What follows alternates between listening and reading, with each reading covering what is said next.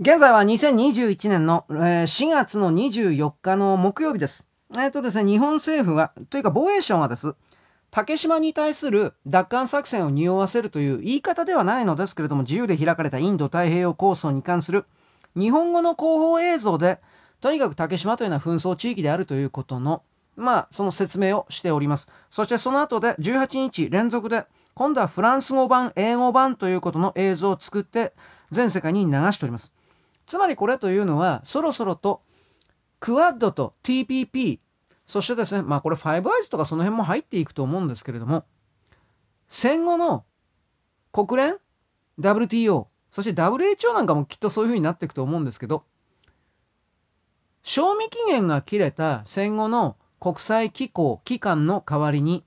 受け皿として作られたという形にこれからなっていく TPP11、TPP であるとか、クワッド構想など、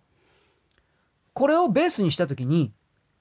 明らかにサンフランシスコ講和条約の違反を行っている韓国に対して、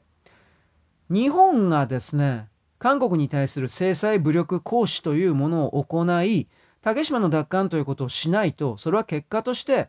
日本国家がサンフランシスコ講和条約を守っていないということにも解釈されます。だから本当のことや北方領土に関してもロシアをそのような形で追い出すのが一番いいのだが、ロシアを結局相手にしても勝てないので、弱い奴から叩くというのは戦争の浄土です。そういう概念における韓国のこの竹島、竹島もですね、あの、あれら、彼らの言っている独島がどうであるとか、えー独身の島であるとか、竹島であるというふうな、これっていうのは全く別の島だということは分かっており、韓国人たちがそもそも分かっているのに、韓国国民は全く分かってないみたいですが、意図的に騙されているよりも物事を考えていないようですが、韓国政府はこの独島と言われるものと竹島と言われるものが明確に別であり、その竹島と言われる日本の領土を不法占拠をしているという認識を当然持っており、そして日本の中におけるですね、在日系の韓国系のですね、いわゆる、うん論者、なんとかかんとかの編集長だとかそういうのが、竹島問題に関しては両方の言い分がよくわからない的な嘘を垂れ流す。このような状況もずっと許容していると、サンフランシスコ講和条約に調印した日本がそれを破っている形になりますので、そろそろとですね、うーん、その奪還をしなくてはいけないというタイムスケジュールが出てきてるんだろうなと私は解釈しております。2022年というのは、戦後75年に、えなるよね。ななるよね、戦後22年というのは。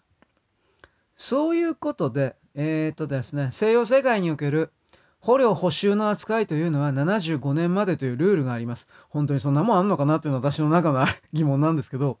どうやらあるそうです。そして、それを超えるのが22年になります。22年との4月1日としましょうか。それがいわゆる戦後76年になるんですか？今度は。そうなった時に、それでも補修捕虜の状態として日本を縛るということをやり続けるのは、西洋の世界における本当の支配層たちにおいては、タブーというか、神に逆らうという、この辺の概念は本当にわかんないんですが、らしいもののようです。嘘くさいですけどね。バビロン補修をですね、参考にしてください。だから、うーん、